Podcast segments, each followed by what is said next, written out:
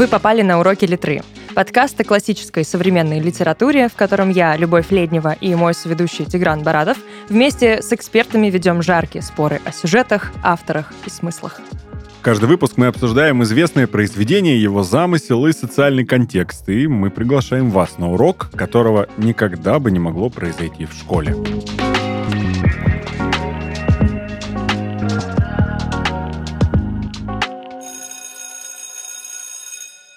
Школе, к счастью или к сожалению, мы не проходим Пелевина, а именно сегодня мы будем говорить о нем, о его книге «Трансгуманизм». И с нами в студии Олег Бакоев, книготорговец со стажем и специалист в области гуманитарных наук. Привет. Привет, ребята. Привет. Как дела? Дела потрясающие. Мне кажется, что повод у нас для встречи идеальный. Другого лучше невозможно было придумать, потому что книга, которую, казалось бы, уже все успели обсудить, а, там ведь есть что еще обсуждать. Там непочатый край для обсуждения. Я предлагаю разобрать, как там говорят, по косточкам или по страницам, по буквам. Благо у нас достаточно сегодня в студии людей и обладающих специальными компетенциями для этого, и тех, кому просто есть что сказать. Это я про себя. Анатомия книг. Анатомия Пелевина.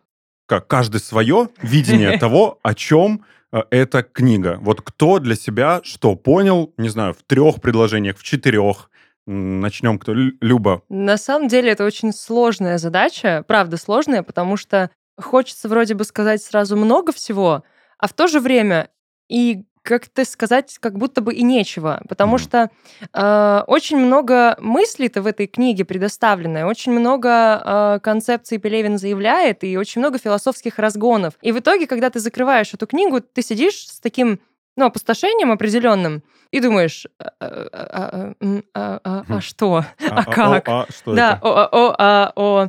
И ощущение, ну, складывается, что вроде бы ты прочитал книгу, а вроде бы даже и не прочитал книгу. И вроде как будто бы ты ничего не прочитал, потому что новых мыслей в голове не появилось. Но если я формулировала бы, наверное, такое краткое описание трансгуманизма Пелевина, я бы сказала, что это книга о попытке осмыслить Россию и мир будущего э, с точки зрения очень карикатурного взгляда на современные реалии нашего общества. И попытку перенести все наши нынешние проблемы в будущее, э, очень сильно их Э, гипертрофировав и гиперболизировав. Э, но один только вопрос. А что, новых проблем там не появится, да, в будущем? Все будет одно и то же, старое. Не придумались. Да. Как-то вот, вот только на это не хватило времени у людей, революцию все свершили, а проблем новых не завезли. Слушай, а что, что Олег э, увидел и скажет? А все просто. Я сейчас включу такую тему, которую всегда включают Пелевину, и которую защитники Пелевина всегда отбивают одним и тем же образом. А, Пелевин всегда во всех своих текстах, которые я читал, а, выходит на литературное поприще ровно с одной и той же а, мотивацией – покидать камней в современное общество. И он их кидает э, с той или иной степенью успешности. А, вот и все, о чем этот роман, в общем-то, глобально. Ну и э, концовка у него всегда выходит в некоторую такую метафизику и критику уже не общества, а какой-то онтологической, да, то есть фундаментальную структуру мира. Это то, что у него происходило и в Чапаеве, это то, что происходило и в Амон-Ра, это то, что происходило и в Generation P, это происходит и здесь, в общем-то. А вопрос только один. Насколько хорошо у него это получается делать? Об этом мы будем, наверное, сегодня говорить дальше. Ну да. Э, вообще, на мой взгляд, э, он так покусился на ну, серьезную тему, потому что э, он дает нам думать сразу о многих переплетающихся смыслах одновременно. И мы думаем и о технологиях, мы думаем и о порочности общества, и думаем о том, что это все политика, и это еще и социальные какие-то аспекты. И тут же он все это еще и заворачивает в обертку, опять же, какой-то религиозности. И в какой-то момент, ну, честно говоря, мне стало этого в одночасье слишком много. Ну, то есть на один какой-то квадратный промежуток страницы э, слишком много всего и сразу. И из-за этого восприятие текста очень сильно ломалось. Ну, лично у меня. Потому что мне становилось сразу, вроде бы, с одной стороны, сложно, а с другой стороны просто, потому что, ну, опять же, ничего нового-то я и не прочитала. И ничего нового, никаких новых мыслей Пелевин мне не подарил. И ни о чем новом я даже не подумала, да, хотя, ну, на мой взгляд, задача литературы — это поднять какие-то новые вот такие прям э, мысли, смыслы в твоей душе, чтобы тебе захотелось об этом поговорить. Но вот проблема, мне не захотелось поговорить об этой книге. Не захотелось. Но, тем Нет. не менее, мы, мы встретились сегодня, чтобы ее обсудить. Знаешь, знаешь, что хочу сказать?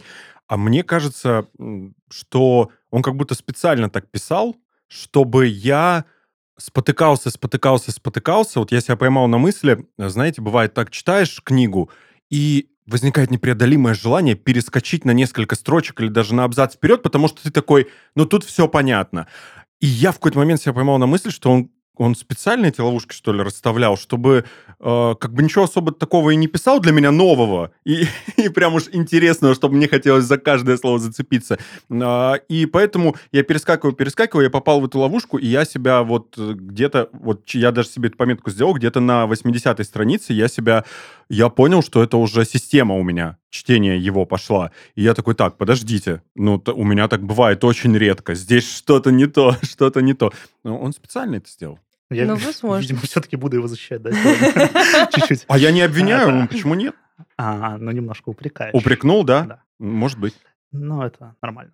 А, да, я думаю, это намеренная структура повествования, которую он создавал не с целью рассказать какую-то историю, в общем-то, потому что постмодернистский роман — это роман, который почти всегда не про историю, не про сюжет угу. какой-то, сценарий, героев и все остальное. Да, это просто фон скорее для того, чтобы да. о чем-то сказать. Да, для того, чтобы дать какой-то фокус на современность, на действительность, э, произвести какую-то ее реконфигурацию, пересборку, и э, что-то вот в этой пересборке показать, да, абсурдность, ненормальность, э, или наоборот, по-разному бывает. Ну, в русской постмодернистской традиции, да, Сорокин, Пелевин это всегда абсурдность и ненормальность. Тем они, в общем-то, и хороши по-своему. Вот, поэтому, да, это некоторая структура текста. Опять же, э, сюжета там довольно мало непосредственного. Угу. Там больше вот, э, вот э, об этих 80 страницах, о которых вы говорите, да. там же он использует очень конкретный прием. Он берет и рассказывает вещи устами лекторов в колледже, в этом в лицее, где учатся... Коучи, да, коучи. Ко... Ну, коучи, да. Фила коуч, понятно, все, шутки, степ, капитализм, все вот это, окей. А, но это прием. Он нам рассказывает эти вещи, потому что ему просто хочется вот какое-то такое повествование сделать о мире, а не а, литературное собственно. Вот, мне кажется, дело в этом. Я вот, кстати, так как э, говоришь о том, что пропу- многое пропускал, перескакивал, я так полностью читала главу «Кошечка». Угу. Мне, в принципе, с точки зрения даже женского взгляда, было омерзительно читать эту главу. А, я думаю, мы об этом еще поговорим подробнее, потому что если мы заявляем, как Пелевин и, в принципе, рецензенты этой книги заявляют о том, что там победа матриархата, мне много есть что сказать по этому поводу. Но я просто пропускала буквально абзацами. То есть я смотрю, так, понятно, она опять идет, опять ничего не происходит, опять одно и то же. О, диалог. А, угу. тоже там ничего интересного. И как-то я эту главу очень быстро прочитала, она, в принципе, коротенькая. И я такая думаю, а она здесь вообще зачем была? Если ее можно пропустить, и, в принципе, ты ничего не потеряешь. Хм. Я думаю, что мы, мы, кстати, с вами, знаете, так уже плавно, на мой взгляд, перетекаем э, в тему того, насколько соотносится мир, в котором мы живем сейчас, и мир, созданный mm-hmm. Пелевиным, да. А, я думаю, что вот ты перескакивала, перескакивала, перескакивала, но доскакала-то до, до чего-то, в любом случае, до какого-то вывода. До вывода, я имею в виду, а, связанного вот в той конкретной главе. Что тебе запомнилось? Ничего. Если ты скажешь ничего, это, в принципе, тоже вывод. Это мое омерзение мне запомнилось. Чувство, да? То есть какие-то чувства ты испытала. Вот, э, собственно, в контексте... Значит, оно сработало. Ну, конечно. Ну, нет, понятное дело, что те ловушки, которые расставляет Пелевин с точки зрения эмоциональности, они работают. Работают. И если он хочет вызвать какую-то эмоцию, агрессию, да, неприятие или там а, мысль о том, что фу, да как так можно, это ужасно, и, конечно, мы моментально думаем, а, это значит, мы сейчас такие плохие, ужасные, вот мы так омерзительно живем, живем. Ну, вот по сути, э, я, я для себя отметил, что мне кажется, что он как будто взял, переместил вот уже происходящее, как будто бы в будущее. Да-да-да. И оно таким кажется нам, да, каким-то антисоци... мне антисоциальным, отвратительным, грубым, неуместные какие-то штуки там есть. Но мне так кажется. Но при этом, если мы посмотрим и соотнесем его с миром, в котором мы живем сейчас, то, на мой взгляд, это тот же мир, просто декорации другие. Просто в том мире, то, знаете, как человек, который какой-нибудь незнакомый подходит тебе на улице и начинает говорить какие-то вещи, которые тебе, для тебя абсолютно неприемлемы. Он говорит, например, женщина должна сидеть дома, готовить есть и поклоняться мужу. Потом он говорит, например, тебе, что э, феминизм там это плохо, да, права должны быть только у мужчин. Потом об этом мы еще дополнительно хотел поговорить. белых. По, да, потом он, потом он начинает добавлять тебе какие-то ужасные антисемитские вещи, еще что-то, еще что-то, и ты такой, в смысле, ты зачем на меня все это вываливаешь? Я вообще, я так не считаю. Ты начинаешь... И ты не понимаешь, что с этим делать. Вот он берет, мне кажется, специально вываливает на нас вот это все в какой-то такой игривой форме, да? Игривой. Потому что все это вписано как-то где-то там... Э... Нет, ну он действительно пытается заигрывать с читателем, но другой момент, он не умеет заигрывать. И, да? ну, Нет, ну... умеет. Олег поспорит. А, умеет, а умеет. хорошо, он умеет заигрывать с мужчинами, я поняла. А, это, кстати, интересный вопрос. О нем стоило подумать насчет читателей или мужчин все-таки. Да. А, но я как читатель-мужчина умеет. Не здесь. Это важно. Но умеет. Слушайте, про соотношение мира мы тут сошлись, мне кажется. Тут э, какая, какая-то, может быть, другая позиция, помимо той, что Пелевин взял и просто вот в других декорациях. Ну, я что кор- считаете? коротенько могу сказать, Давайте. что это, опять же, такой литературный прием, который функционален очень в постмодерне, как в направлении, в жанре, в наборе приемов. А, параллели с Сорокиным у меня они постоянно срабатывают с а, циклом Сорокина а, «День опричника» и «Сахарный Кремль», а, потому что они используют один и тот же прием по сути. А, Мы берем некоторые черты современности и гипертрофируем их. Доводим их до крайности, до абсурда. И смотрим, что из этого получится. Да? Если довести до какого-то логического предела, опять же, насколько этот предел у Пелевина логический на самом деле, это вопрос. Но так, условно, доводим до какого-то предела и смотрим, что получится. Доведем вот феминизм до крайности, доведем теорию социальной справедливости до крайности, и вот все вот эти штуки, которые сейчас а, составляют такой модный дискурс, в котором вращаются все молодые, четкие интеллектуалы, и вот это вот все, и, ну, и посмотрим, что получится. Вот Пелевин, он прибегает к этому приему и говорит, смотри, что получится, если довести это все до крайности. Довел до крайности, довел нас до этого разговора сегодня. И Я... нас до крайности довел в том числе. Да, до крайности. Я очень много вот, э, кстати, э, хотелось бы поговорить про неочевидные какие-то параллели, отсылки и пасхалки. Очень интересно, что вы там для себя увидели, потому что я очень сильно пошел в какую-то новостную повестку, когда, когда зада- э, задал себе этот вопрос, что, что я здесь увидел, я понял, что меня что-то в политике Нет, там очень Вас? много всего. Правда, Мгм. очень много. И это, на самом деле, тоже вызывало определенные, ну, у меня диссонансы Мгм. внутренние, потому что а, когда Пелевин пользуется приемом а, «я сейчас вам расскажу, как устроен мир, в кото- который а- я описываю», и делает это, на мой взгляд, слишком долго, и в какой-то момент, ну, читатель э, в моем лице, по крайней мере, начинает чувствовать себя немножечко глуповатым, потому что, типа, ну, мне не надо разжевывать, я, в принципе, пойму по ходу событий, дайте события.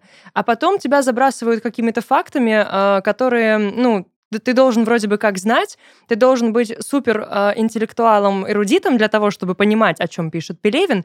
Но тогда вопрос, интеллектуалу, эрудиту, действительно нужно ли вот так дотошно описывать строение твоего мира? Или он все-таки умнее, раз он разбирается в повестке, о которой ты говоришь, раз он разбирается в социальных событиях, которые приводятся, в культурных событиях, о которых идет речь, если есть да, подтекст какой-то и подоплека там литературная, если есть э, понимание искусства, э, понимание там международной какой-то э, ситуации, зачем держать читателя в дураках? Потому что Пелевин массовый писатель и пишет на широкую Ну публику, а не для интеллектуалов и эстетов. Но тогда другой вопрос. А как этому массовому читателю читать Пелевина и э, думать еще, что он не дурачок, потому что он, в принципе, не понимает, о чем идет речь? Мне кажется, он так не думает. Да, он, наверное, так... Да, б- потому что Пелевин гад, короче. Вот я... Ну вот в этом смысле, сейчас я поясню. Это да. мне... а, например, очень приятно выкупать всякие отсылочки. Да, я вот из этих людей, у которых срабатывает вот Не, это пасхалки узнавание. это типа, круто. Вау, я понял, классно. А, э, Пелевин в этом романе берет и открыто про них рассказывает. ну, кто... Виктор Олегович, кто, кто так делает?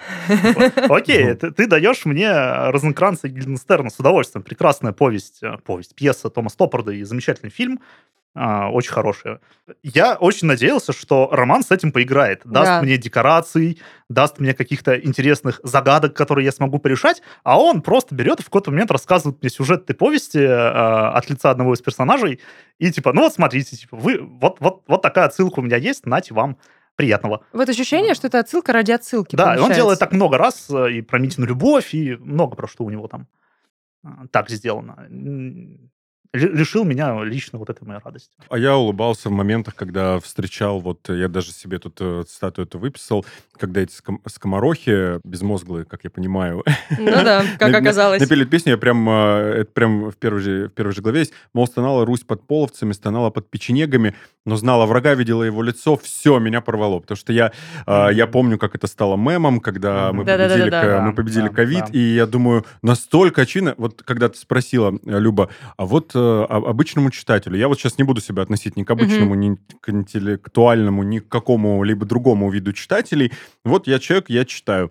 Ты знаешь, даже если ты не понимаешь э, и не видишь каких-то э, повесточных вещей в том, что э, в том, что он описывает там про какую-нибудь корпорацию, которая, значит, э, вставила нам всем это в голову, э, и у них там есть какие-то обязательства перед правительством передавать информацию, ты даже если толком как бы ну не в повесточке, ты думаешь, ну как он как интересно придумано, или где-то это уже было, да? А Ну когда да. ты начинаешь переносить это на реальность, ты думаешь, а он взял, завернул вот так вот, а, ну то есть на- несмотря на всю противность и неприятие мной каких-то вещей, вот какие-то такие вещи, это знаешь как «О, кто-то кто-то тоже это заметил, и ты Мгм. и, и ты думаешь «А, в целой книге, ну да, Пелевин, но заметил в целой книге, кто-то еще прочитает и заметит. Интересно, не знаю, хорошо это или плохо, просто факт. Ну, это, опять же, тоже, наверное, субъективно будет, потому что Мгм. кто-то порадуется этому, а кто-то скажет, э, ну, это было слишком очевидно, наверное, Да. ну, можно было бы сделать это как-то более филигранно. Потоньше, потоньше. Да. Тоньше, да? О. Вот я бы, я бы очень многих, многие вещи сделала, наверное, тоньше с точки зрения литературы, писательства, потому что слишком много какого-то, ну вот прям слишком много пошлости было, на мой взгляд, и прям вот, ну, ниже пояса каких-то шуток, которые были не к месту, и без них можно было запросто обойтись, и отсылок в том числе, и это просто было настолько, ну, прям буквально противно, Мгм. А, На мой взгляд, просто в литературе есть определенные вещи, которые сложнее всего создать. А, Я и на своем опыте с этим столкнулась. Очень тяжело, крайне тяжело описывать эротические сцены. Их прописывать просто архисложно. Сделать это хорошо почти невозможно, потому что в любом случае а, твоя задача вызвать ну, э, возбуждение у человека, причем приятное возбуждение, а не желание поскорее зах- закрыть книгу, потому что тебе хочется побежать в туалет. Мгм. У меня здесь было именно это желание. Мне было противно, я пропускала эти моменты, потому что они не вызывают возбуждения. Окей, может быть, это был прием к тому, чтобы а, показать, что любовь а, стала вот такой потребительской, посредственной, это перестало быть красивым, это перестало вызывать какое-то вот будоражащее возбуждение, это лишено романтики, но ведь неправда, но ведь не лишено. Но ведь есть же до сих пор люди, которые, да, как я, будут это все, все воспринимать и негодовать, и думать, фу, какая гадость, что это такое, уберите это с моих глаз, мне противно. Но И- это пока не лишено. А Пелевин говорит, посмотрите, в, две- в, думаю. 2000 в 206 году после Грин, а, да, как там это называется? Зелёной Зе- революции. Зелёной революции, да. А, Посмотрите, до чего вы доведете ваши отношения вот этим вот, а, вот этим вот движением к феминизации, к ЛГБТизации и так далее, и так далее. Посмотрите, во что превратится ваш секс. Смотрите, на что это похоже. Что нравится, что нравится, не нравится. Это а вот я, в кидание принципе, камней. не, за- не думаю, что к, к этому все и придет. Это понятно, что... ну, да. Ну, то есть вот э, тут, тут просто понятное дело, что тоже человек приводит какой-то свой субъективный личный взгляд на то, как, по его мнению, все это сложится. И здесь просто, ну, ты можешь согласиться с этим, ты можешь не согласиться, ты можешь э, подумать, о, прикольно, классно, Мгм. о, да, Не, ну побольше наушнички у бы... них классные. Вот эти. Да, типа, побольше бы таких сцен, да, о, вот это я бы себе канатку это купил, вообще приколдесная тема. А а можешь, да, как я, вот с просто лицом полным омерзения и плеваться отвлекаться от этого всего и думать, ну, ну фу, ну, ну прям фу, ну я лучше пойду, честно говоря, почитаю, наверное, прости господи, 50 оттенков серого. Угу. Может быть, в следующий раз. Я подумал, э, знаете, было бы здорово логичным завершением нашей сегодняшней встречи э, в перспективе было бы наша личная интерпретация, как должен выглядеть, как должна выглядеть книга, чтобы она понравилась и была не тьфу. Я вот думаю, в итоге, я вот сейчас сижу, уже считаю, галочки себе ставлю, в итоге это уже вообще было бы, э, это была бы совершенно другая книга, она была бы, мне кажется, очень скучной. Потому что там все было бы очень ровно, гладко и понятно. А, хотя, вот Олег, э, мне кажется, мог бы добавить какой-нибудь перчинки э, туда с э, не в, в тему, в не в тему, в нашу общую, не в тему. В нашу книгу. Не, в тему, не в тему, да, в ту, которую мы обсуждали до этого, а, а в тему, вот, кстати, трансгуманизма. А, тему трансгуманизма, да. Вам не кажется, что здесь тоже обманутые ожидания мои, по крайней мере, были? Я такой, так, трансгуманизм это так, нет, это все. Это, это вообще что-то да. не туда. Если у вас, эм, когда, когда вы читали, появлялись ли у вас какие-то ассоциации с персонажами, я имею в виду, да, прототипы какие-то, может быть, в, вы для себя находили какие-то параллели, да, что, о, вот этот персонаж, он вот, вот на этого похож, там, откуда-то еще, да, а, а этот супер архетипичен. А, было такое? А можно про, про трансгуманизм закину еще чуть-чуть? Давай, конечно, да. Потому что меня удивило то, как с этим обстоят дела в романе. А, потому что, да, ожидалось, что нам немножко, может быть, что-то расскажут про трансгуманизм. А послушать от русского писателя о трансгуманизме, это на самом деле дико интересно, потому что трансгуманизм — это такое большое направление на стыке философии, науки и, ну, такой широкой интеллектуальной деятельности, литературной в том числе. И она одним корнем уходит на Запад э, в фантастов и в ученых-кибернетиков, а одной ногой она стоит у нас в России, потому что у нас в России а, был совершенно потрясающий, немножко безумный философ Николай Федоров, угу. у нас был Вернадский, у нас был э, Циолковский. Это все люди, которые в идею о преодолении ограничений человека вложили очень много. И она, собственно, и формируется как трансгуманизм. И я вот очень ожидал, что Пелевин с этим немножко поиграет а, он не стал, ну или я не заметил этого, а он всего лишь продвигает такой очень простой, да, тезис. Э, трансгуманизм, то есть вот это вот мозги в банках и а, преодоление ограничений тела человеческого и сознания человеческого, это антигуманизм. Да? Ну, это же антигуманный роман. Там же все ну, выглядит очень расчеловечено, он, бесчеловечно. как будто бы, э, извини, что перебью, да, да. ставит равно между трансгуманизмом и антигуманизмом. Да, да, да, да. Вот. Все, мой спич про трансгуманизм закончен. Отличный, отличный спич, на мой взгляд. Здорово. Я, я возвращаюсь к персонажам. Мне очень интересно ваше мнение, что, что вы увидели, кого вы увидели, были ли те, чьи мотивы вам понятны, а чьи нет. Что думаете? На мой взгляд, если прям начинать с самого начала, Давай. мы знакомимся да, с э, девочкой Маней, которой не очень-то интересно все одухотворенное и все вот такое возвышенное, и она буквально интересуется просто какими-то материальными благами и думает о том, чтобы в ее жизни все было хорошо. И если мы вспомним, в принципе, русский фольклор и все, что с ним связано, в любой сказке будет такая героиня, какая-нибудь сестра главной героини, которой неинтересно, а, любовь неинтересна, чтобы все было прекрасно, ей нужно вот, чтобы ей привезли какие-нибудь черевички, чтобы ей доставили сундуки с золотом, и чтобы Морозко ей тоже быстро выдал все, что она только попросит и захочет. И вроде бы как, это тоже можно считать, наверное, отсылкой, либо я уже ищу слишком многого и копаю глубже, чем оно есть. А я могу это делать. Но как бы вроде бы как, да, ну, нужно брать какие-то супер узнаваемые образы, потому что если будет отсылка на конкретных прям людей, не все могут ее понять. Опять же, да, мы а возвращаемся. Тут есть, их много. Вот, и мы возвращаемся опять же к тому, да, какой уровень интеллектуального развития и эрудиции должен быть у читателя для того, чтобы прям понять, что хотел сказать автор. Мы живем в состоянии хронической нехватки времени. Мне не всегда хватает времени на то, чтобы спокойно уединиться с хорошей книгой. Аудиокниги стали для меня настоящей находкой. История оживает в голове и становится твоим спутником в дороге, за ужином и даже на работе. Знакомые голоса известных артистов, журналистов и медиаперсон, озвучивших тысячи лучших книг мира, ждут тебя в Inspiria Audio.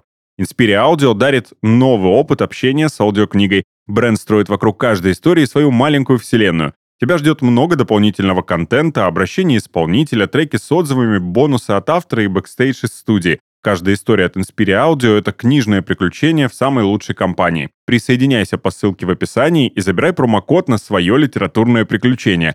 А прямо сейчас ты услышишь отрывок из книги Виктора Пелевина «Трансгуманизм», который читает Максим Суханов. Также в озвучании участвуют Галина Юзефович и Ксения Собчак. Послушать всю книгу можно по ссылке в описании. С чего начинается человек?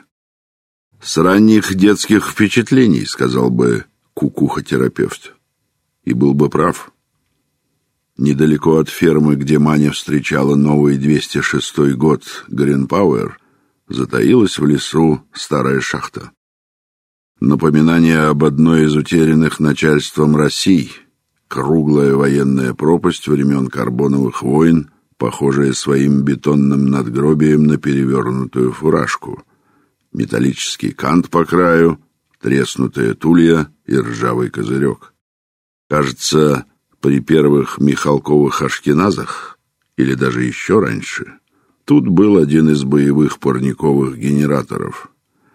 Но достоверных сведений об этом не сохранилось. Остались только впадины букв на бетоне, краску из которых давно вымыли дожди.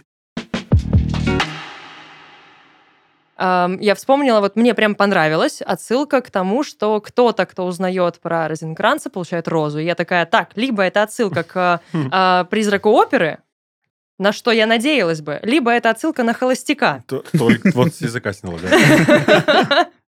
И я такая думаю, ну, либо ты настолько прошел по грани этой тонкой, что даже как бы не знаю, это хорошо или плохо, но лучше бы это был призрак оперы. Слушай, ну каждый вот в меру насмотренности, это то, ну, да. что нитью красной проходит в нашем разговоре, что вот что в чем ты живешь условно, да, какую информацию ты успел получить, у тебя было время там между работой или в процессе, а, через эту призму ты и смотришь потом и на Пелевина, и на других, а на Пелевина особенно, потому что это отечественный писатель, ты в, вроде как оно про нас, мы читаем, кажется, да, вот она Манька, вот они еще дальше, там, там дальше э, у нас японские мотивы, но все равно э, я, по крайней мере, переношу это все к нам сюда, Конечно, как оно да. и что. Э, и, ты, и ты начинаешь искать, а Олег говорил, да, да, там много, чего там много? Ну, Кого? Там, там, ну, можешь, можешь свои наблюдения Да, озвучить? конечно. У меня тут с отсылками он целый список. Давай. Лекция. Да-да-да. Пожалуй, с отсылками связан главный вопрос мой к этому роману. А, самая большая загадка, которая есть в этом романе, которая мне непонятна. У Броку куратора, Бро, потому что большой Бро, Бро следит конечно. за вами, да, большой Бро, понятно.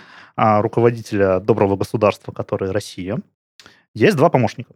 Полковник Шкуро и полковник Суда Платонов. А, это, понятно, отсылки. Один на казачьего Исаула и а, сначала белого полководца, а потом участника во Второй мировой на стороне нацистов против Советского Союза, собственно, Шкуро, который был в 1947 году повешен. А вот Суда Платонов – это отсылка, я так понимаю, на а, советского чекиста, разведчика, контрразведчика а, Судоплатова. Мужик с дико интересной биографией, кстати. Вопрос, почему Шкуро остался Шкуро, а Судоплатов превратился в Судоплатонова?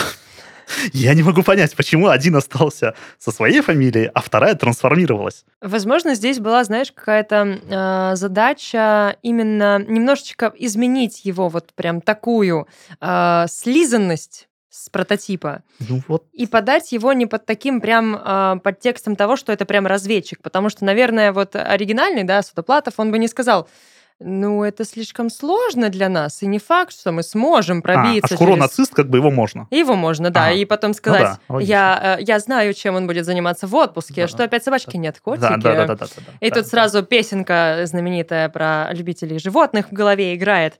Но при этом, да, вот он такой, э, типа, ну не факт, что я смогу, и я сомневаюсь. А ему говорят, нет, надо. Надо. А Родина зовет. Все. А, Судоплатов, кстати, его довольно долго и много занимался тем, что работал против украинских националистов. Так что, ну, их тут Ну прям да. вместе поставили.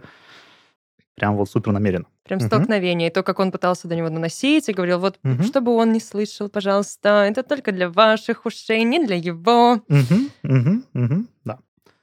Из интересного, например, отсылка на того самого Сорокина. А, очень, вот она скрыта так немножко, но а, узнаваема. Когда Дмитрий из главы «Митина любовь» совершает свой странный акт самоликвидации, получая в голову чип э, холопа, его внутренние ощущения описываются очень специфически. Да? Через метафору света, Мгм. а, вот эти вот другие холопы называются возвышенные, и у них у всех есть миссия, и они куда-то идут, вот этот свет и миссия, и возвышенность, это прям намек на Сорокинскую ледовую трилогию, Мгм. где персонажи из людей превращаются в просыпаются в таких очень светлых и возвышенных. Вот прям вот так же там и Сорокин описывает этих персонажей. Вот за- занятная отсылочка. Мне лично приятная. Ну, постмодернист на постмодерниста просто. Так, Да. типа, Здравствуйте, да, мы как бы в одном поле. мгм». Да, да, да. Ну, А самая порадовавшая меня отсылка — это Гарпины. О, в да. главе про... Якудзы. Да, про самураев Якудза. Самая, наверное, эстетская глава такая, самая Да. приятная для чтения. Правда, это правда. Она была Мгм. самой интересной. Да, она и простая, и вместе с тем любопытная. А, и, и маскуль там обыгрывается, и анимешность вот эта вся японская, и, и самурай, и даже и про дух, и про возвышенность там тоже есть. Все есть, нормально. Я долго пытался вспомнить, где это слово «гарпина» видел. Я прям вспоминал, вспоминал. В итоге пришлось загуглить. Пришлось загуглить, и да, действительно, Генрих Синкевич, великолепный, прекрасный польский писатель э, ис- исторических романов, а, вот у него э, в романе «Огнем и мечом» была гарпына, Карпына, воин, женщина, женщина-воин. Да. А, вот. Ну, Я- на самом деле, это можно долго очень продолжать про эти отсылки. Это интересно. Растянется я, еще на... я с удовольствием Ну, слушаю. плюс на ко всему, здесь можно еще и как бы провести аналогию со словом гарпун. И типа вот они закидывают эту удочку и ловят всех этих любителей извращенных зрелищ, и они все смотрят и хотят большего, и вот так вот подсаживаются на этот крючочек, и потом выбери жизнь. Олег, зачем вообще это делать? Может, я что-то не понимаю? Вот э, э, эти отсылки, они же Мгм. не для нас больше. Для нас, ну, для читателей больше или для... Для кого они? Они, Они- для Ну, коллег, для нас. для Они для сообщества, всех которое сразу. Да, тоже... да, не для всех, да. да. Они для всех? Это, это, это механика постмодернистского романа. Мгм. Постмодернистский роман, э, как, м, опять же, совокупность приемов, м, это всегда м, вторичность. Мгм. В ну, не в плохом смысле. А, И не только роман. Да, смотрим Тарантино, бесконечное цитирование, читаем Джойса, вечное цитирование, читаем Сорокина, цитирование, Пелевин, цитирование, Дэвид Фостер Уоллес. Кто-то говорит, что это метамодернистский роман. Нет. Постмодернистский, вечное цитирование. А, это происходит. И это происходит как раз-таки для того, чтобы линзировать а, точку зрения на мир. То есть для того, чтобы вот эти элементы мира, да, они, а, эти отсылки работают и на вау-эффект узнавания, орально-анальный, как пишет сам а, Да. Пелевин в этом романе и в Generation P, отсылка на себя. Шарбан Мухлюев — это сам Пелевин, Мгм. судя по всему. Хотя кто-то говорил, что это все тоже Сорокин. Ну, в общем, ну, наверное, все-таки Пелевин. Отсылки, а, с помощью них автор пытается создать линзу, через которую можно взглянуть на мир и увидеть какие-то интересные его грани. Это, это, ну, прием, которым пользуются. И, опять же, это переработка вторичного продукта, потому что, опять же, можно увести взгляд от непосредственно от сюжета, от структуры текста. Их можно оставить и а, поработать с настройкой, с формами, со стилем, вот с этими всеми вещами, поиграть с жанром. А, Подсылка — это часть вот такого процесса. Поиграл, поиграл, доигрался до того, что мы сталкиваемся, э, как сейчас кто-то может сказать, ничего удивительного, как и всегда у Пелевина, да, мы сталкиваемся с сочетанием технологического и божественно, и божественного, да, то есть э, я для себя подумал, в принципе, ничего удивительного, как бы я в этом не вижу, не, не только в этом произведении, но и в целом. Я не писатель, можете меня поправить, конечно, но, э, на мой взгляд, тема сочетания вот этого самого технологического и божественного, это, ну, она так часто эксплуатировалась, так часто Это к да, сегодняшнему уже дню и давно. под разными углами, что ну, нужно постараться, чтобы удивить. Вот, да, то, о чем я, собственно, и говорила. Ты читаешь, и ничего нового, в принципе, тебе автор не предлагает для размышления. Ну, здесь это все зарождается очень давно, это и буквально даже там начало 20 века, конец 19 века, там можно даже вспомнить Жюль Верна, который начинает, да, какую-то фэнтези, всю эпопею, и тоже соединяет вот все вроде бы будущее с прогрессом, но все еще переплетает с, с мифологией, с какой-то культурой, с божественностью. И это все действительно уже давно э, обсуждалось, обсуждается и будет обсуждаться. И правда, сложно что-то новое здесь вывести, какую-то новую линию повествования. К тому же, тяжелее еще это сделать в рамках ну, просто э, типа попытки честного взгляда, объективного на наше будущее, да, не создавая угу. велосипед заново, не изобретая какой-то новый э, религиозный э, культ, не, ну, практически, не да. изобретая какой-то новый мир с новыми его смыслами, концепциями и правилами. Да, взять то, что у нас есть, дополнить просто там, вывести все какие-то показатели на максимум, гиперболизировать это все максимально настолько, что это становится абсурдом и сюром, и соединить все это вот так вот, смешать, накидать все это в коробочку, перемешать и вывалить на стол все, что получилось. И такой, о, класс! Вот так, собственно, и работает трансгуманизм. И, ну вот единственное, да, вот как можно по-новому это подать? Изобрести новый мир, новую религию, попытаться это все как-то показать э, так, как ничего не показывали. Ну, как, какой пример бы я, наверное, привела? Ну, пусть будет это Кэмерон «Аватар». То есть там в целом это более-менее как-то свежо пытаются это показать. Непонятно еще, как это будет в новом фильме, в новой части. Мне как ну... раз в «Аватаре» показалось э, максимально, максимально приближено вот опять каждый по-своему. Да. Вот мне, мне наоборот, у меня там все считывалось. Вот э, так, вот это значит э, люди, вот это захватчики, ага, они поклоняются, тут все понятно. Я такой, ну, очи, ну ничего нового. Опять у нас библейская история, как бы.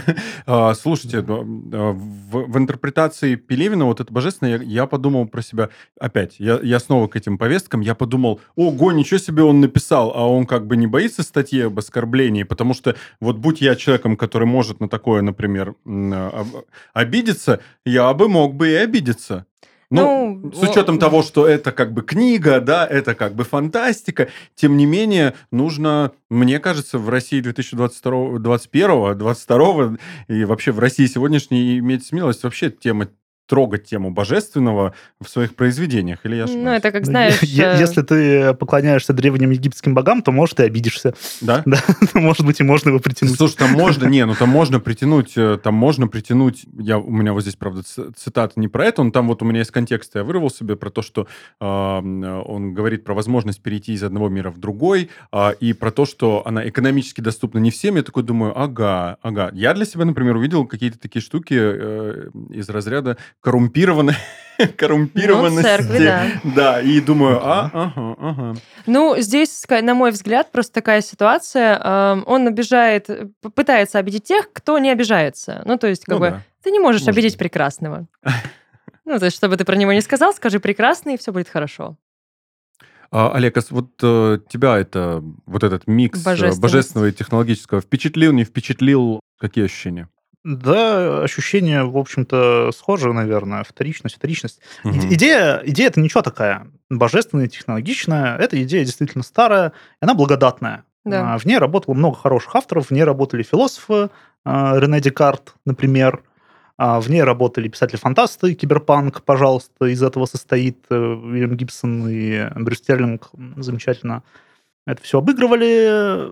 Насколько это исчерпано? Вероятно, исчерпано ну вот, по крайней мере, в каком-то художественном таком изводе. Я, я не знаю, как это можно было бы прям вот супер интересно подать. Да, Виктор Олегович пытается, пытается, то есть э, через а, этот прекрасный Гальденштерн, это же Атон, который был Антон, потом стал Атон, ну, да, да, да. и он а, восходит в небо и переживает через каждое восхождение чью-то жизнь, а потом не завергается вниз. И это, ну, это вообще-то, ну, красиво. Это некоторая эстетика, да? да. То есть он возносится, и его видно вообще из всех сфер этого мира. И его все ощущают, все да. его чувствуют, и каждый есть тот самый Гольденштерн, и все это вроде бы как единение такое. Да, и вот он юноша в пылающей короне. Угу. Короне это такой вот ну, это сюжет египетский. Да. Египетский бог Атон, который также восходит к солнцу и воссоединяется с ним. И символ очень ну, могущественный. Он в Европе, в европейской культуре, в нашей культуре очень сильный. А, он э, и через греков, и через алхимию, и через э, эпоху Возрождения итальянского, он дошел до нас вот в каком-то виде. Все это очень классно. Проблема в том, что Гольденштерн не божественный. Угу. Да, это же тоже симуляция.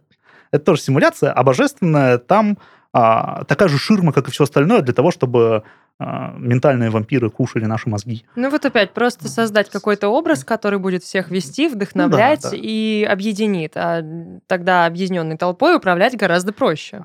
Но опять же, это пелевинская идея об иллюзорности мира, о том, что мы живем вот в этих а, дискурсивных каких-то полях, которые фальшивые поля, и, ну, э, за ними, по идее, что-то есть, а там еще что-то фальшивое, а за ними еще что-то фальшивое, а вот потом дальше, может быть, что-то будет. Это, ну, вот его заряженность Индии, буддизмом и, вероятно, немножко гностицизмом его вот толкают к таким образом, Мгм. к таким концептам. Ну, Ну, будет или не идея. будет, мы, мы можем как раз давайте обсудим, может ли вот э, человек из этого мира, мира, э, в который нас Пелевин погрузил, э, кого-то полностью, кого-то до, до середины, может ли постчеловек стать счастливым в этом мире?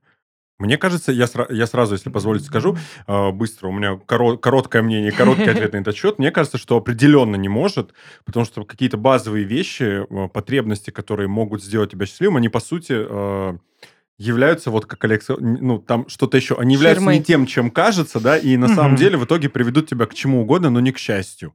Вот такой я вывод сделал, почитав это. И, может быть, вы согласны, а может быть, он все-таки может стать счастливым человек в этом мире. Иллюзорно счастливым. Мгм. Ну, то есть Ну, он тоже. может действительно считать, что он счастлив в моменте, да, то есть с помощью тумана, с помощью каких-то при- приспособлений, с помощью канатки, еще с, чем, с чьей-нибудь помощью. А, Но в какой-то момент, в принципе, все герои там начинают думать, наконец-то. Мгм. Вот, ну, наступает момент, когда каждый из персонажей ам, Пелевина включает мозг и такой, стоп, а кто я? А где? А что происходит? И в итоге, к сожалению, почему-то нас Пелевин подводит к тому, что когда ты начинаешь думать, ты ну, как бы заканчиваешь жизнь не очень положительно. И все эти твои раздумья, все эти думы думные, они приводят тебя, ну, иногда буквально в могилу. Э, И в основном-то там все так и заканчивается, да, то есть у тебя могут быть какие-то варианты, вот красная таблетка, синяя таблетка, пожалуйста, вперед, выбирай, А можешь мне служить, можешь, конечно, закончить свою жизнь на тайре и умереть, ну или же сделать что-то не очень приятное, что тоже перелеснет нормальный читатель и не будет об этом читать. И как-то вопрос, опять же, да, вот про счастье. Ну, в моменте, наверное, счастливы. Если анализировать это счастье, они поймут, что это не счастье было. Это просто какой-то, ну, вот момент взрыва эндорфинов, серотонина и всего прочего. ну холопы счастливы. Ну, ну да. ну, Холопы, короче, Пелевинский если у тебя нет счастлив. Ну, тоже мозгов, там о- особое счастье Ну да, да. знаешь, ну вот, меру мозг- если понимания. мозга нет, если мозга нет, и включать его не надо, значит, ты счастлив. Конечно, это очень, ну, э, такое заявление сильное, и вот оно действительно может обидеть, причем не просто, да, каких-то отдельных э, личностей, но оно просто может обидеть людей, читателей, общества. Это действительно... Пелевин хочет обидеть, конечно. Да, удачи, Да, пожалуйста, да. чего тут. А, нет, мы можем, правда, обидеться, типа, у мы вообще-то тут думающие люди, мы разбираемся в отсылках, и мы вообще все понимаем, но... Но это так плоско.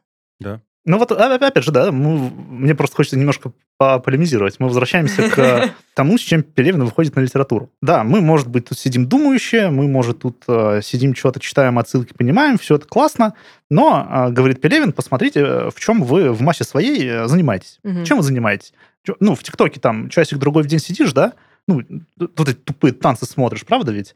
А, а там в старых романах, что, перед телевизором сидишь, да, вот это- эти ну, идиотские передачи смотришь, да, зомбирующие. Ну, это же тупость, правда? Это же тупость. Это, А ну, еще идиотство. раньше сидишь, музицируешь. Зачем тебе это А, нужно? ну, Собрались Пелевин до этого не писал. Посмотри.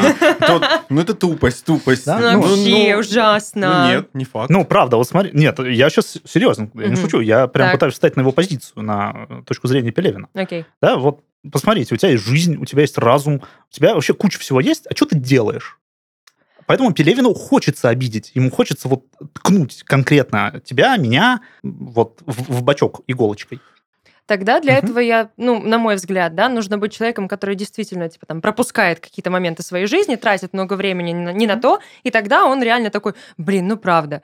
На меня не сработало, потому что, ну, не знаю, наверное, я как-то осознаю, ну, осознанный более-менее пытаюсь вести образ жизни, и поэтому в мой адрес это как-то, типа, блокируется, я такая, Терапевтического эффекта не оказал. Ну, Вообще нет. Э, Ну, несмотря на всю вот, вот, вот эту тему, да, счастья, несчастья и каких-то еще попыток э, показать абсурдность общества, ну, на мой взгляд, одним из самых абсурдных э, интерпретаций тем каких-то общественных в этом романе, это было вот победа матриархата, э, какая-то излишняя абсурдность, гиперболизация феминизма, которая доходит, ну, до какого-то уже маниакальной, до какой-то озабоченности, на мой взгляд.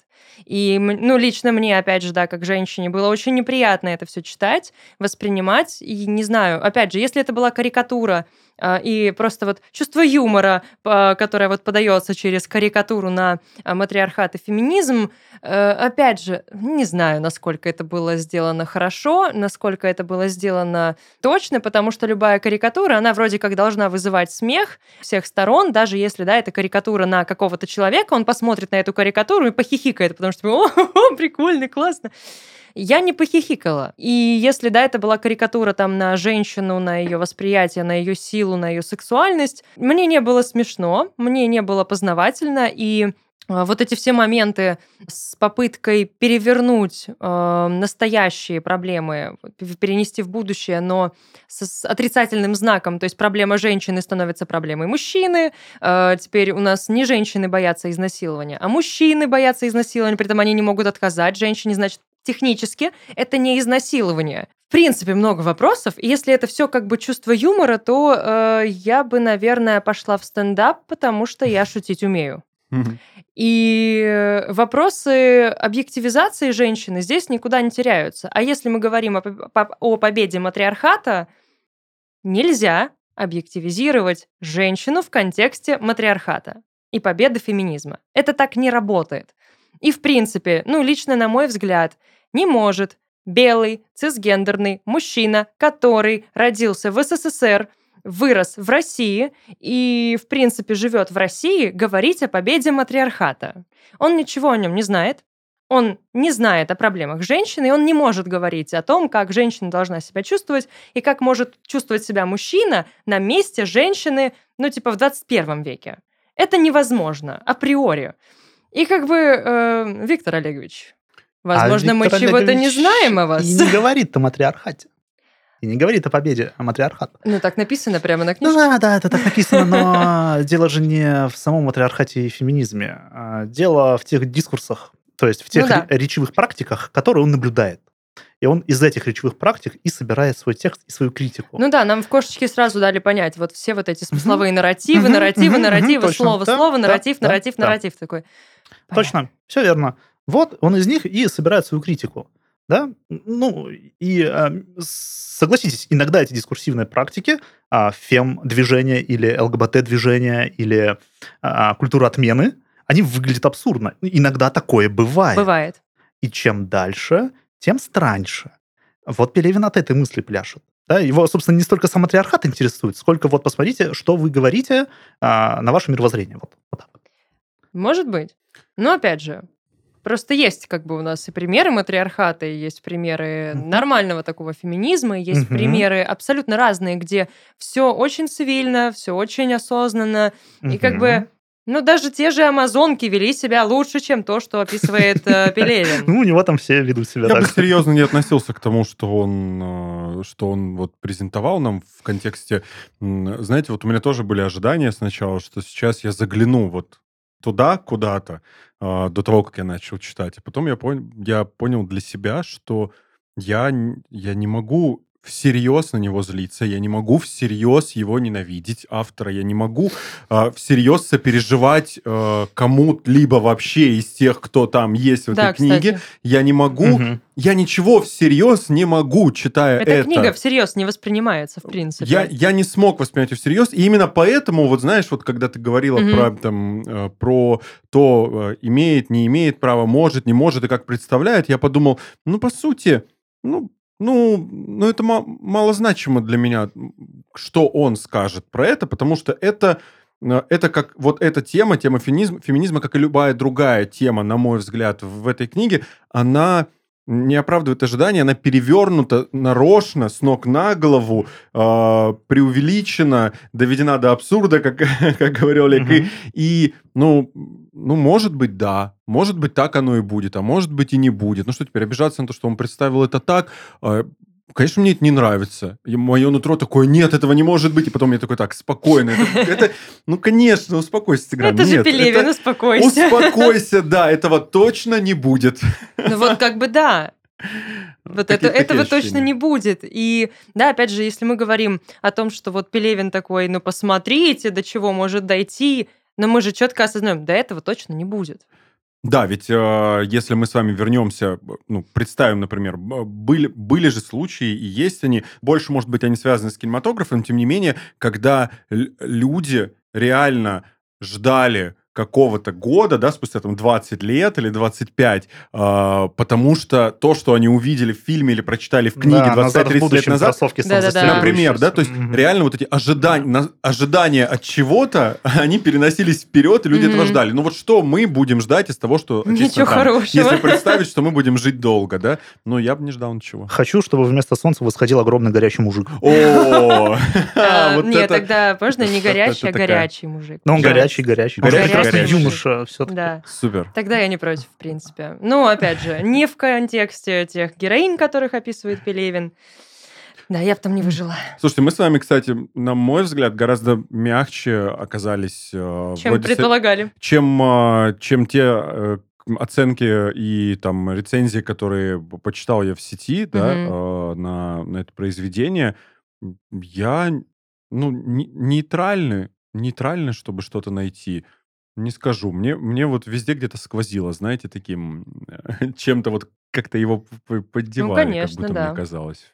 Все, кто об этом высказывался. Может, кто-то из вас что-то встречал положительный какой-то Я, да, отзыв? Да, Встретила. я тоже встречал. Встречали? Да. Где вы, где вы, где вы были? Вы где это Расскажите, нашли? да, почему, на, на какой странице поисковика? Сейчас не вспомню, Ну, я просто немножко... Но, не, ну понятно, что отзывы есть, да, но вот если говорить о там Ну, я, со- кстати, на Литресе видела видела, положительную статью, э, я ее прочитала. Ну, не знаю. Ну, вот, то есть, да, там э, критик буквально приводит все те э, распространенные обвинения в адрес Пелевина и самоповторы, и э, неудачную, может быть, какую-то работу со структурой, потому что, в отличие от его предыдущих каких-то работ, где он тоже из новелл составляет свои книги, их можно читать в разброс, Мгм. все будет в порядке. Здесь не получится. Ты нифига не поймешь, если прочитаешь кошечку. У тебя, скорее Мгм. всего, будет какое-то очень странное восприятие. Ты подумаешь, «Эм, я, пожалуй, не буду трогать эту книгу никогда. Был бы интересный опыт, Да, кстати. в своей жизни.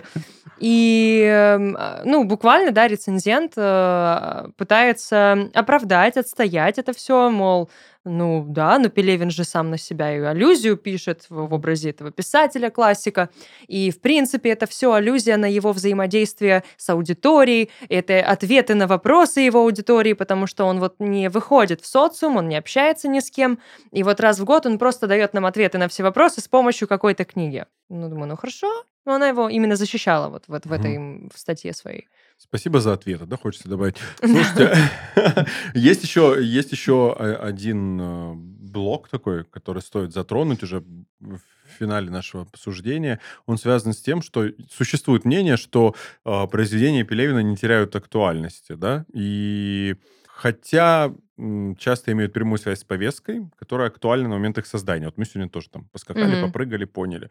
Почему? Почему они не теряют актуальности, если вы согласны с этим мнением, конечно же? Ну, как уже и Олег говорил, анализируя разные отсылки, он же пользуется не только повесткой нынешней, настоящего Мгм. момента, он соединяет, получается, разные временные отрезки, параллели и эм, такую какую-то паутину образов и отсылок э, творит в своих произведениях, и, соответственно, в любой момент, да, ты читаешь и такой, ну, то есть это прям вообще из Древнего Египта, это у нас из 20 века, это отсюда, это оттуда, тут у нас Гамлет вообще вылез, еще что-то, еще что-то. И отсылки, они как бы вне времени. И вот это вот вне времени и помогает нам всегда быть в курсе того, что он там хотел сказать, в курсе событий, в курсе отсылок, в курсе каких-то смыслов. Наверное, вот это и помогает ему. То есть э, отсылки здесь, да, вот мы говорили, зачем нужны отсылки, и для этого в том числе. Э, То есть расширить какой-то образ, который автор дает, э, расширить его значение, дать какую-то популярную оценку тому, что происходит. А популярное, оно всегда популярное, это массово, и оно тоже как бы остается актуальным дольше. На мой взгляд. Смотри-ка. Олег, сог- согласен? Да, да, согласен, а, в общем и целом. Такой перспективы на эти тексты. А, у, меня, у меня есть просто еще разные версии. эм, Почему не а, теряют актуальность? Да, да, я, я думаю, потому ну, давай что... одну, например. Потому что каждую новую актуальность Пелевин пишет новый роман. Тоже как такой вариант. вот внезапный. Да, э, на самом деле все просто. Может быть, э, этот роман лично мне и не очень понравился. Мгм. Может быть, э, некоторые вещи показались мне скучными и не тонкими, и неинтересными. Тем не менее, Пелевин все еще хороший писатель. Он все еще хороший писатель, он все еще умеет писать, он умеет работать с языком, он, э, опять же, хорошо умеет э, встраивать в контекст своих романов вот этот весь огромный пласт вещей, с которыми он знаком. Он ведь знает очень много всякого разных религиозных каких-то концепций, философских, культурных, литературных. Он-то все знает, он-то все подвязает к своим романам, и оно, ну, оно работает. И иногда очень удачно, иногда менее удачно. Ну, то есть как- какие-то романы его будут актуальны всегда, какие-то быстро потеряют актуальность. Ну, Точно знаю, что будет актуально. Актуально будет прослушивание нашей с вами беседы в любое время. Я думаю, и через э, лет 300 тоже кто-то где-то найдет в этом пост, посттрансгуманистическом мире. Если не удалят, Книгу- знаешь, книг- обсуждение нашей, на нашу вот эту вот беседу. Послушает и скажет, они были правы, так не случилось. Или Пос- наоборот. Или наоборот. Как они ошибались. Yes Да. or no, как Мгм. было в «Друзьях». Спасибо вам. Спасибо вам. Спасибо, э, Виктор Спасибо Олегович, за всем, прекрасную да, и- книгу. Спасибо слушателям. А, Это был подкаст «Уроки литры». С вами были Люба, Тигран и Олег. Читайте хорошие книги и наслаждайтесь жизнью. Всем пока. До свидания.